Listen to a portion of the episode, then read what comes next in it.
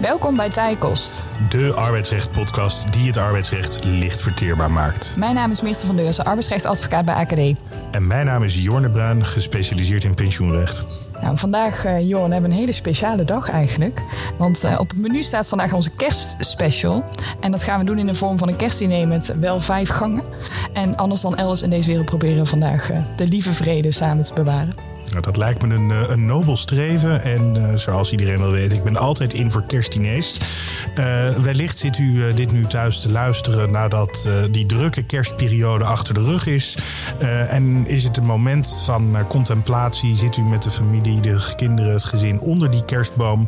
Um, maar het is niet alleen contemplatie voor u. Ook wij gaan terugkijken in deze kerstspecial. Dus wij kijken terug op het afgelopen jaar. Maar terugkijken, ja, dat kan eigenlijk ook niet zonder af en ook de blik toch vooruit te werpen. Dus ook dat zullen we doen. En om dat uh, in gepaste stijl te doen, hebben wij drie gasten vandaag. En al onze drie gasten die zijn vandaag in de reprise. Ja, uh, om te beginnen met Connie. Connie, uh, je bent vaak te gast geweest bij Taaienkost. Je gaat ons vandaag weer een beetje meenemen in een onderwerp waarvoor je, waarover je eerder hebt gesproken, concurrentiebeding. Daarnaast hebben we Mark aan tafel. Jij gaat ons weer weer wat vertellen over de Deliveroo en uh, hoe dat het afgelopen jaren een rol heeft gespeeld. Uh, en straks uh, zal ook Marielle nog aanschuiven. Ja, maar voordat we uh, overgaan tot uh, het diner, is het denk ik goed uh, gebruik om even een drankje te drinken vooraf. En daar hebben we ook alle gelegenheid toe, want we bestaan ruim een jaar inmiddels met taaie kost.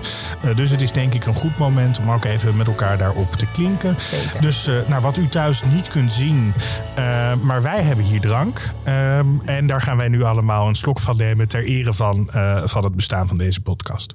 Proost. Proost. Proost. Op jullie. Ja, en dat brengt ons dan bij de eerste gang, het voorgerecht. En uh, Connie, jij bent ons voorgerecht van vandaag. Voor de mensen thuis, Connie Stout, partner arbeidsrecht uh, in Eindhoven. Uh, beschikt over een schat aan, aan expertise, jarenlange ervaring. En zij sprak eerder dit jaar al met ons over het concurrentiebeding. Ja, dat klopt. Nou, ik ben helemaal vereerd dat ik hier weer mag zijn. Laten we daar even mee beginnen. En uh, ja, toch een kleine felicitatie dat jullie uh, inmiddels al een jaar oud zijn, om het dan maar even zo te noemen. Ik luister in ieder geval altijd met veel plezier naar de andere podcasts die hebben plaatsgevonden. Ja, het concurrentiebeding. Jullie zeiden nou, kijk eens even terug en wat is er nou nog gebeurd? En ik weet dat ik de vorige keer de podcast ben afgesloten met inderdaad de ontwikkeling naar de toekomst toe. mogelijke nieuwe wetsvoorstellen. En toen dacht ik, zou dit nou in de afgelopen maanden misschien al in de jurisprudentie aan de orde zijn gekomen of gebruikt zijn in concurrentiebedingzaken? Ja, want, want de wijziging nou, daar staat een wetswijziging op til voor het concurrentiebeding. Ja, de, de gedachte is om daar toch wat meer uh, handen en voeten aan te geven en wat minder de werknemer te beperken. Althans, daar dan wat betere redenen voor te hebben, maar dat ook in de wet te verankeren. Ja. En er wordt heel veel over geschreven, uh, maar uiteindelijk is het nog, uh, het is nog niet eens een concrete tekst. Dus uh, voor de luisteraars thuis, het gaat nog wel even duren. Maar wel interessant, omdat het wel een onderwerp is dat aandacht heeft dit jaar. Ja, en, en er lijkt ook wel een maatschappelijke stroming te zijn die ook daadwerkelijk zegt: goh, we moeten die mogelijkheden van zo'n concurrentiebeding toch wat meer inperken voor werkgevers. Ja, ja de gedachte dat je maar onbeperkt je werknemer kan vasthouden, dat, die tijd is echt voorbij. Ja. En toen, dus ik was een beetje door die jurisprudentie aan het gaan. En toen ja, vond ik wel een aardige uitspraak van de kantonrechter in Tilburg. Nou, ik zit zelf in Eindhoven, dus dat is altijd leuk. Een beetje mijn regio. Dicht bij huis. Ja, dicht bij huis. Um, en daar zaten wel een paar dingetjes in. Dus dacht ik, nou, dat is wel ook wel aardig om uh, de luisteraar, daar, luisteraar daar mee te nemen. Uh, heel even kort, een werknemer in dienst bij een bedrijf dat in allerlei elektronische materialen en artikelen zit. En die werknemer die, die is daar in dienst getreden voor concurrentie-relatiebeding getekend bij aanvang van zijn dienstverband. En zijn functie komt te vervallen. Ze gaan met die werknemer in gesprek en vragen aan de werknemer: wil jij een VSO tekenen? Nou, zo gezegd, zo gedaan. Um, en hij tekent ook voor akkoord dat zijn beperkende bedingen uh, gewoon onverkort van toepassing blijven na het einde van het dienstverband. Ja, dus hij maakt in die vaststellingsovereenkomst de nog afspraak... concurrentiebeding blijft gelden. Precies, nou, dus vrij duidelijke afspraken. Worden er nog iets van aanpassingen gemaakt in concurrentiebeding? Of? Uh, nou, ze maken wel heel duidelijk in dat concurrentiebeding welke bedrijven het ook betreft. Ja. Hè? Dus dat is heel duidelijk ingezet. Dat bepaalde bedrijven waar je absoluut niet in dienst mag treden. Ja. Uh, nou, hij wil, uh, vervolgens krijgt hij een aanbod bij een concurrent die op die lijst staat. Dus wat doet deze werknemer? Die doet net, nog net op tijd een beroep op zijn bedenktermijn. En even kort, als jij binnen 14 dagen bedenkt: ik ben het toch niet eens met de VSO, dan kan je beroepen op de bedenktermijn. En dan zijn de afspraken die we hadden gemaakt, die zijn er dan niet meer. Dus uh, conclusie was: er kwam geen einde dienstverband, er was geen vaststellingsovereenkomst. En hij wilde graag met zijn werkgever in overleg of hij toch bij de concurrent in dienst kon treden. Want die arbeidsovereenkomst bestond natuurlijk wel. Die bestond nog steeds en daar stond de concurrentiebeding in. Dus uh, die werkgever zegt, daar staan we niet toe. De, de beperking van de werknemer. Uh, dus die, uh, die werknemer is daar niet mee eens. Nou, ondertussen gaat de werkgever naar het UWV om een toestemming te vragen om de arbeidsovereenkomst. sorry te mogen opzeggen, krijgt ook toestemming. En de enige weg die de werknemer dan open staat, is naar de rechter gaan en vragen of dat beding kan worden geschorst. Nou, daar ging het over van alles en nog wat. Daar zal ik nu niet diep op ingaan. Maar in het kader van eh, de belangenafweging en de duidelijke tekst van het concurrentiebeding vond de rechter dat er geen reden was voor schorsing van het beding.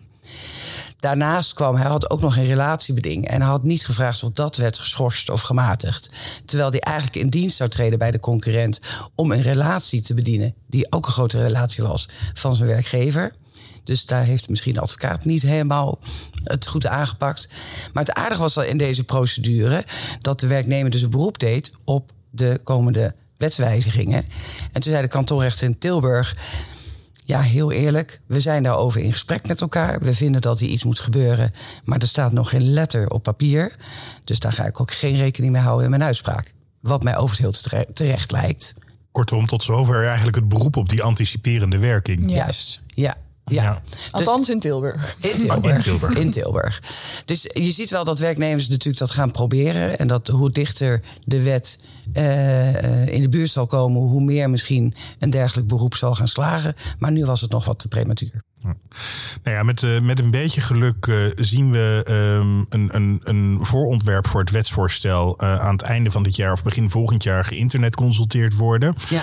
ja, dat zou maar zo een aanleiding kunnen zijn om weer verder te praten over hoe de vlag er dan bij hangt bij het concurrentiebeding. Dus ja, Connie, wees gewaarschuwd. We weten ja, je te vinden. Ik, ik kom graag weer langs, dat weten jullie. Veel dank, Connie. Ja, graag gedaan. Ja, dan gaan we over naar onze volgende gast. ook aangeschoven dit jaar bij ons aan tafel om ons bij te praten. Uh, over van alles en nog wat. Dit jaar, um, of nu in ieder geval, wil je het graag hebben over, uh, over Deliveroo. Ja, Deliveroo heeft natuurlijk een hele grote rol gespeeld in het nieuws uh, dit jaar, Mark. Ja, absoluut, Meerte. Dus ik vind eigenlijk als je kijkt naar 2023, ja, dan kun je niet om Deliveroo heen. wat opvallend is, want als je naar buiten kijkt en als je goed oplet, dan valt één ding op. Je hebt namelijk al ruim een jaar lang geen bezorgers van Deliveroo meer op straat gezien. Die zijn al een jaar lang uit Nederlands straatbeeld verdwenen. Maar toch is 2023 het jaar geweest waarin Deliveroo maar liefst drie keer uh, de, de, rechtspraak heeft gehaald. Drie keer uh, door de Hoge Raad is besloten over een zaak van, uh, van Deliveroo. dus ja, ik vind het toch wel niet meer dan logisch om daar even op terug te blikken. Um, Jullie hebben eerder te gehad uh, Pieter Snijder. Uh, die heeft het begin van dit jaar al een uh, arrest van de Deliveroo besproken. Dat ging vooral over de kwalificatievraag. Nou, heel kort gezegd ging het om de vraag of zo'n bezorger van Deliveroo nou in dienst is op basis van een arbeidsovereenkomst of op basis van een overeenkomst van opdracht. Um, nou goed, die vraag, uh, als je daar meer over wil weten, dan, uh, dan zou ik zeker even dus naar die podcast luisteren van, uh, van Pieter nogmaals. Maar heel kort gezegd, wat heeft daar de Hoge Raad besloten? De Hoge Raad heeft gezegd, dat weten we allemaal, dat inderdaad de bezorgers die eigenlijk uh, door Deliveroo op basis van een overeenkomst van opdracht waren te werk gesteld. In feite toch op basis van een arbeidsovereenkomst werkzaam waren. Nou, dat heeft natuurlijk flink wat voet in de aarde gehad. Um, maar daar is het niet bij gebleven.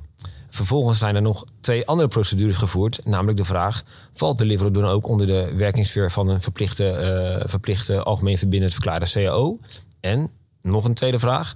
Uh, zou er niet sprake moeten zijn van een verplichte aansluiting bij een bedrijf- of pensioenfonds? Namelijk hmm wegvervoer. Ja, dat zien we natuurlijk vaak. Hè? Dat als helemaal vaststaat dat iemand een werknemer is, dat vervolgens de vraag ook is: oké, en, en welke arbeidsvoorwaardelijke collectieve regelingen zijn dan van toepassing? Exact. En het, het is een soort doos van eh, Pandora, zou je kunnen zeggen, die nou wordt geopend. Uh, en dat is ook een van de redenen, althans, dat vermoed ik dat het een van de redenen is, dat de Deliveroo misschien toch heeft gedacht: van nou, onze activiteiten in Nederland zijn toch niet zo uh, verlopen zoals wij hadden gedacht. want ze hebben dus in één keer een hele lading werknemers in dienst, wat ze mm. niet hadden verwacht. En vervolgens moeten ze nu ook nog, dat is alvast de spoiler alert die ik kan meegeven, uh, moeten ze ook nog van de Hoge Raad uh, de CAO uh, en een verplicht pensioen volgen. Nou, daar zijn dus toevallig een aantal weken geleden twee arresten van de Hoge Raad over gewezen. En eigenlijk is de korte conclusie dat in, in beide gevallen Deliveroo aan het kortste eind heeft getrokken.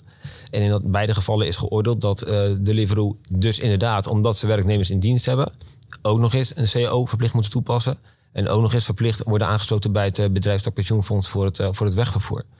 Um, nou, dus dat is nogal wat. Hè. Dat zijn flink wat, uh, flink wat uh, wijzigingen voor Deliveroo. Nou, nu heeft dat voor de toekomst niet meer zoveel gevolgen. Want Deliveroo is inmiddels al uit Nederland vertrokken. Natuurlijk zal de financiële afwikkeling, dat zal misschien nog wat voet in de aarde hebben. Dus daar, weet ik verder uh, nu, nu niets van. Um, maar het is wel een waarschuwing, denk ik, naar andere bedrijven of andere aanbieders van platformarbeid. Wat natuurlijk populair is anno 2023 en in de toekomst. Uh, daar zie je allerlei verschillende variaties in, verschillende varianten. Wel arbeidsovereenkomsten, geen arbeidsovereenkomsten. Uh, maar weet dat dit allemaal wel uh, boven je hoofd kan hangen als ja, werkgever slash opdrachtgever. op het moment dat je toch werknemers in dienst blijkt te hebben, um, dan blijft het daar niet bij. Dan heb je ook nog te maken met allerlei verplichtstellingen. Um, dus ja, dat was wel een heel bijzonder, heel bijzonder jaar voor, de, voor Deliveroo, wat mij betreft. En, en hoe, is dat dan allemaal vijf jaar terug dat dat soort vorderingen kunnen worden ingesteld? Want dat gaat nogal ver natuurlijk. Ja, dat, dat is in principe wel. Uh, in ieder geval ten aanzien van loonvordering is het in principe vijf jaar. Ten aanzien van de, de, de, de pensioenpremievordering kan dat nog zelfs een stuk langer zijn. In dit specifieke geval ging het uit mijn hoofd om een, uh, om een eerste instantie bedrag van rond de, de 6, 7 ton. Wat in eerste aanleg door het bedrijfelijk pensioenfonds is gevorderd aan premies, achterstallige premies van, van Deliveroo. Um, en ook is gevorderd om, om aanvulling van werknemersgegevens enzovoort, om medewerking. En dat vonnis is uh, zowel uh, bij het Hof als nu ook bij de Hoge Raad in stand gebleven. dus dat bedrag, nou, dat zal ongetwijfeld inmiddels opgelopen zijn. Maar dat is in principe waar het in ieder geval op dit moment om gaat. Um, en ja, en ten aanzien van, van, van cao's ehm, is het natuurlijk afhankelijk van of ook werknemers een bepaalde claim indienen. Maar is in ieder geval de strekking dat je de arbeidsvoorwaarden zou moeten volgen die in de CEO staat. En niet, niet de voorwaarden die je hebt afgesproken in het kader van de overeenkomst van opdracht. Ja. ja, wat mij opviel aan die, uh, bedoel, vanuit pensioen vind ik dit natuurlijk ook een bijzonder interessant uh, onderwerp.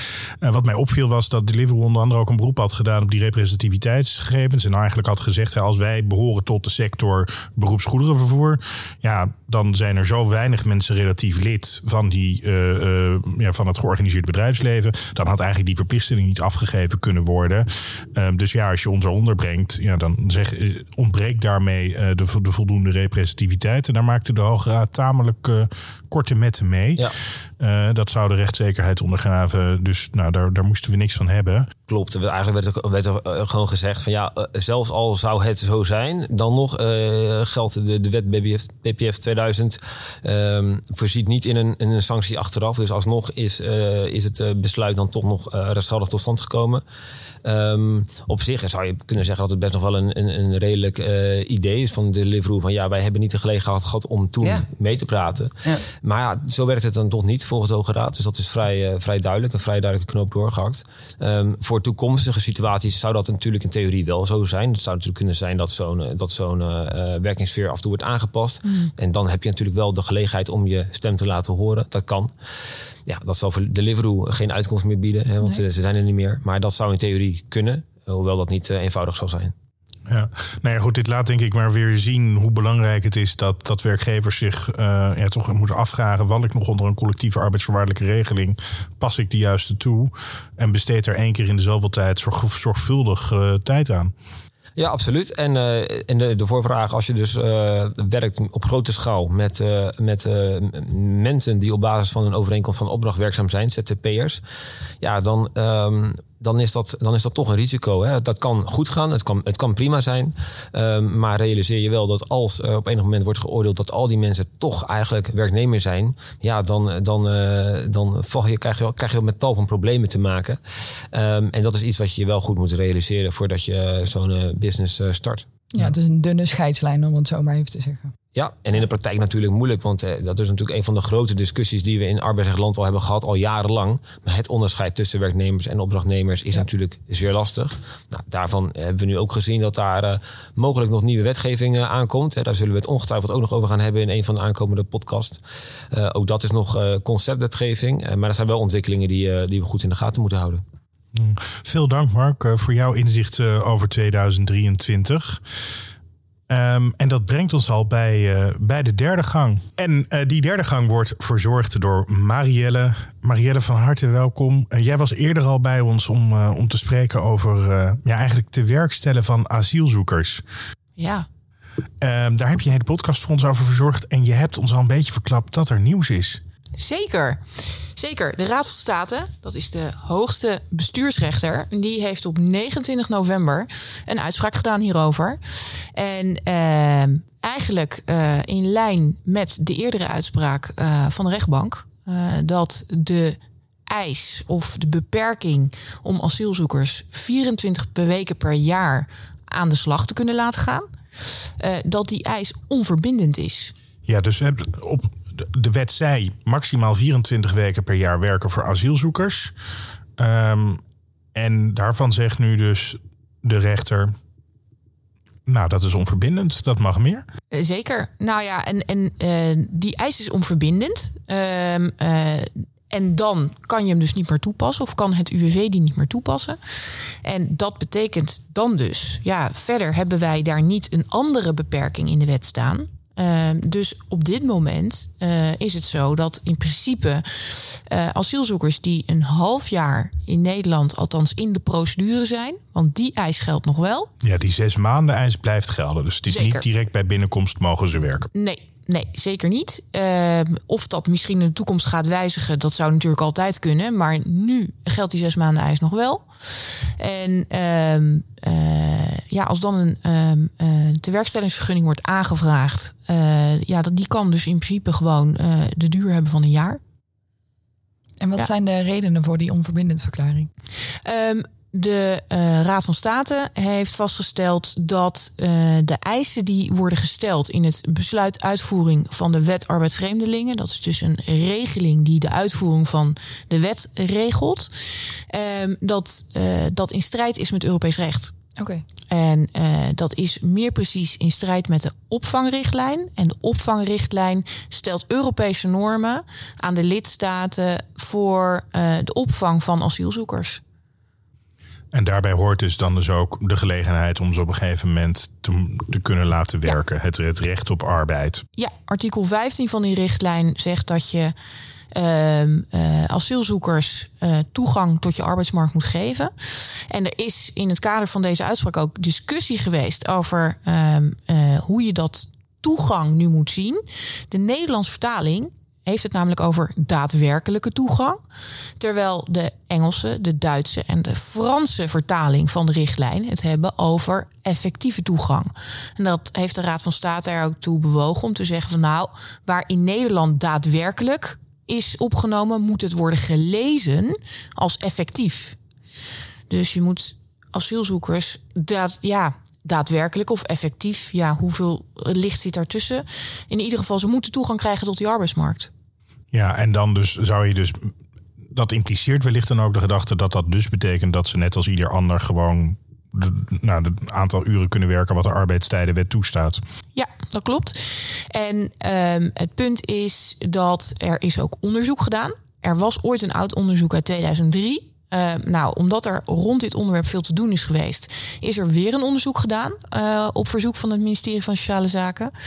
En eh, uit dat onderzoek is gebleken dat de regels zoals wij die kenden, waaronder dus ook die 24 weken eis, dat die wel echt ver- verhinderden dat werkgevers met eh, asielzoekers aan de slag gaan. Even voor jouw beeld. Ehm 24 weken, dat is ehm, eh, minder dan een half jaar.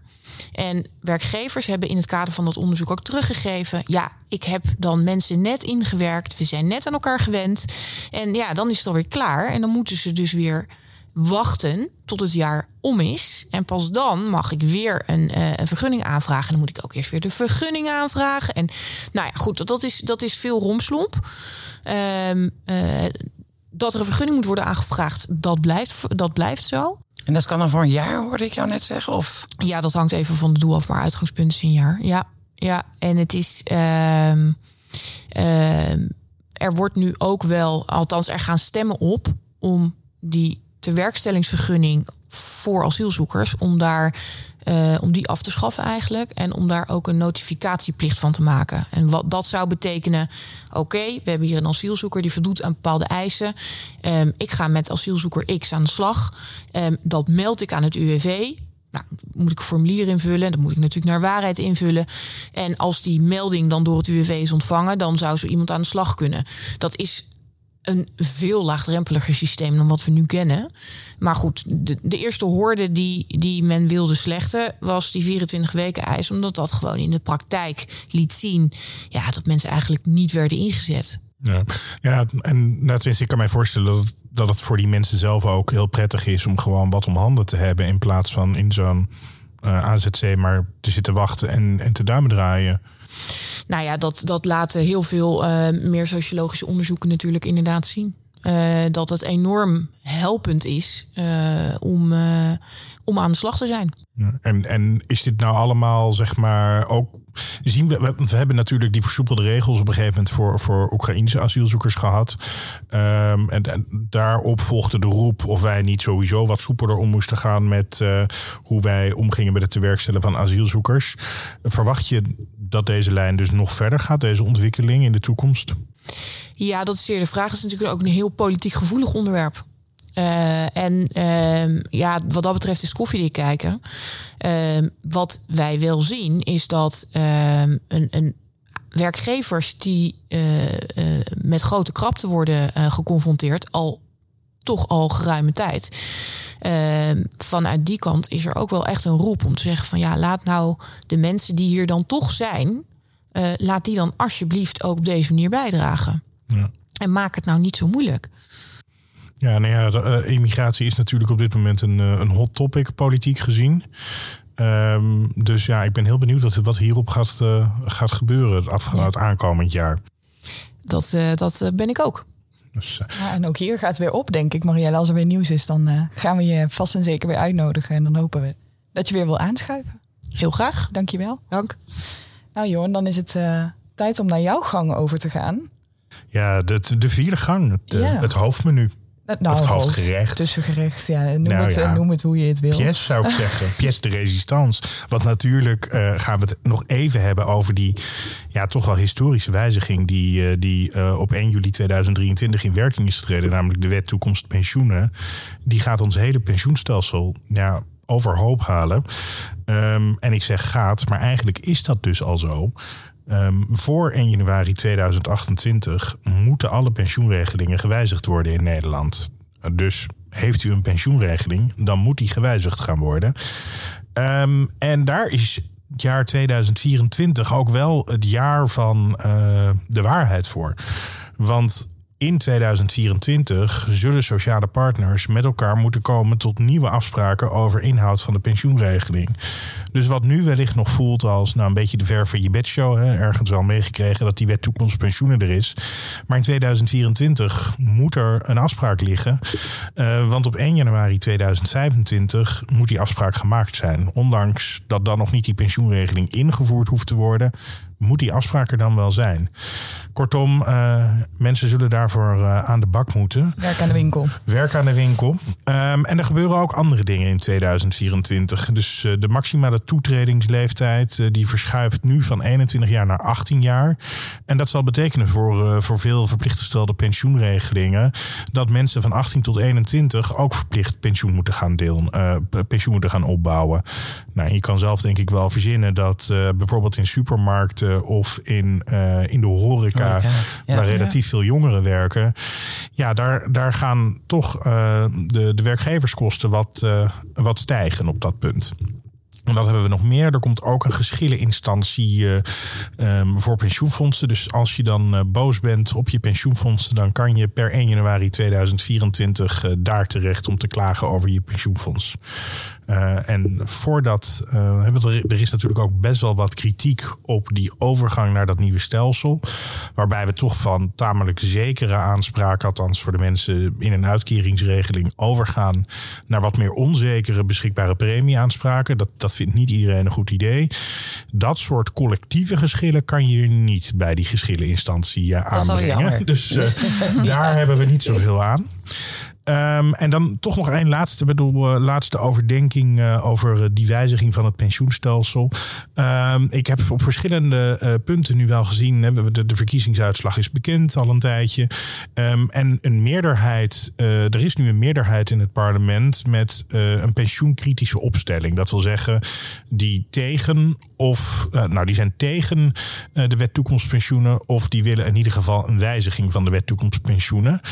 Um, en ik denk dat het heel belangrijk is dat uh, NSC niet per se tegen die wet toekomstpensioenen is. Dus die vindt wel dat, dat die wijziging er moet komen. Maar die wil graag wel die wijziging aanpassen. En ze hebben uh, nu al een plenair debat daarover uh, geagendeerd. Ja, dus het, het zal toch nog wel even kijken worden of er niet nog wat wordt getweakt aan de wet toekomstpensioenen de aankomende periode. Maar vanzelfsprekend, als dat het geval is, dan zal ik daar zeker onze luisteraars mee lastigvallen. Nou, dat uh, geloof ik ook direct, ongetwijfeld. dankjewel Johan voor jouw laatste overpeinzing over deze nieuwe wet. Ja, dankjewel Meerte. En voordat wij deze ehm, kerstspecial afsluiten, ehm, komen we aan bij de vijfde gang, het dessert. Um, en uh, het dessert staat dit keer ook gelijk in het teken van de kerstborrel, heb ik begrepen, ja. Meerte. Heb jij nog tips voor mensen wat ze wel en niet zouden moeten doen op kerstborrels? Vooral tips voor wat mensen niet zouden moeten doen, denk ik, op, uh, op kerstborrels. Ja, het zit er natuurlijk weer aan te komen voor, uh, voor veel. Um, kerstborrel op de werkvloer. Um, dat uh, is vooral uh, voornamelijk een heel gezellige aangelegenheid, maar er wordt uh, vaak ook wel een glaasje alcohol bij gedronken. Um, en we zien ook dat dat in de jurisprudentie nog wel eens terugkomt. We hebben het dit jaar bij Tijkost gehad over ontslag op staande voet. We hebben het ook gehad over grensoverschrijdend gedrag. dat zijn op zich zaken die je liever niet in verband brengt met een kerstborrel, maar we zien toch dat het, dat het gebeurt. um, De eerste uh, uitspraak die ik daarbij wil behandelen is een uitspraak um, waarbij een werknemer op staande voet is ontslagen. Omdat hij op de kerstborrel onder invloed van alcohol um, beledigende, kwetsende opmerkingen heeft gemaakt richting een collega. En hij heeft die collega ook herhaaldelijk betast en aan haar billen gezeten. Um, ja, dat klinkt als een net iets te gezellige kerstborrel. Iets te gezellig naar, uh, naar mijn smaak in ieder geval. En vast ook uh, van deze dame. Um, nou, de, rechter die moet zich daarover buigen. Um, en we hebben het erover gehad tijdens de podcast dat er dan een belangenafweging um, gemaakt dient te worden van um, ja, of de gedraging die hier aan de orde is, of dat een ontslag op staande voet het zwaarste uh, middel wat we in Nederland hebben, ontslagmiddel, of, dat, of dat de gedraging dat ontslag rechtvaardigt. rechtvaardigt. Um, en dat is hier uh, uh, ook door de rechter gedaan. En daarbij wordt meegewogen dat uh, deze werknemer in kwestie een lange staat van dienst had, um, direct spijt heeft betuigd dat het een eenmalig incident was, om zo tot de conclusie te komen dat het ontslag niet overeind kan blijven.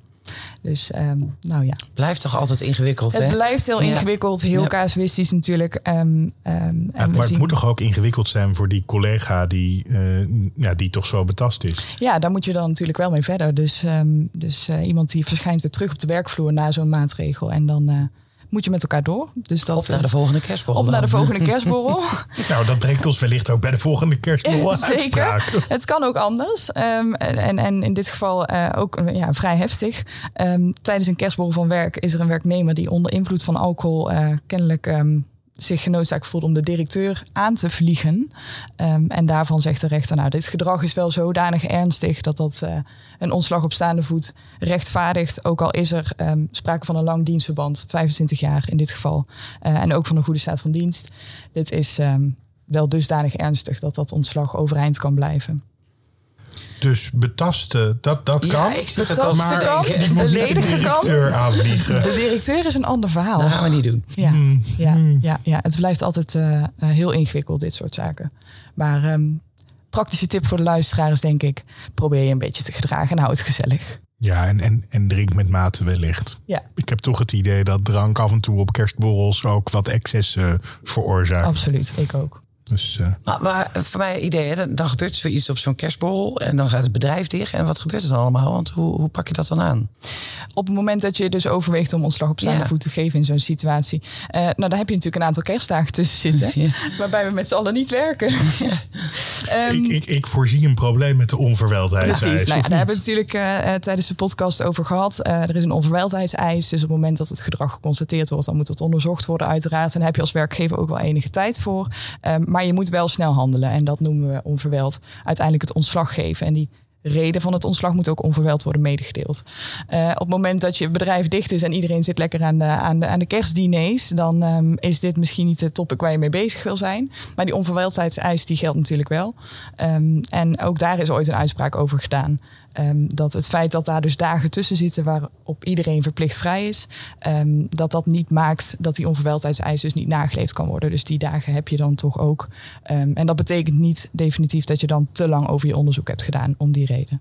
Kortom, onze luisteraars kunnen gerust zijn. Als er nou op die kerstborrel iets verschrikkelijks is voorgevallen... en die kerstborrel was op kerstavond of, ja. of om en nabij... dan kunt u even nog rustig uh, erover denken onder die kerstboom. Ja. En dan op derde kerstdag overgaan. Ontspellen. Ontspellen, juridisch advies inwinnen en dan daarna de overweging maken om het ontslag wel of niet te geven. Nou, weer verstandige woorden, Meerte. Dankjewel. uh, en ik denk dat deze podcast wel laat zien dat, uh, dat 2023 een, uh, een, een erg inhoudelijk en vol arbeidsrechtelijk en pensioenrechtelijk jaar was. Maar dat 2024 niet minder vol van inhoud zal gaan worden. kortom, het dreigt een buitengewoon interessant jaar te worden. Ja, absoluut. En wij gaan dat natuurlijk weer op de voet volgen. genoeg stof voor ons om weer leuke afleveringen over te maken, denk ik. Ja, dat brengt ons dan uh, bij het, uh, een dankwoord aan al onze gasten van vandaag. Uh, Connie, Mark, Marielle, heel veel dank dat jullie bereid waren om vandaag aan te zitten bij deze kerstspecial. Graag gedaan. Ja, en, heel graag gedaan. Aan de luisteraars thuis ook veel dank weer um, voor uw luisterend oor bij deze kerstspecial. Smaakte dit naar meer, dan kunt u zich abonneren op de Tijkost podcast om geen enkele aflevering te missen.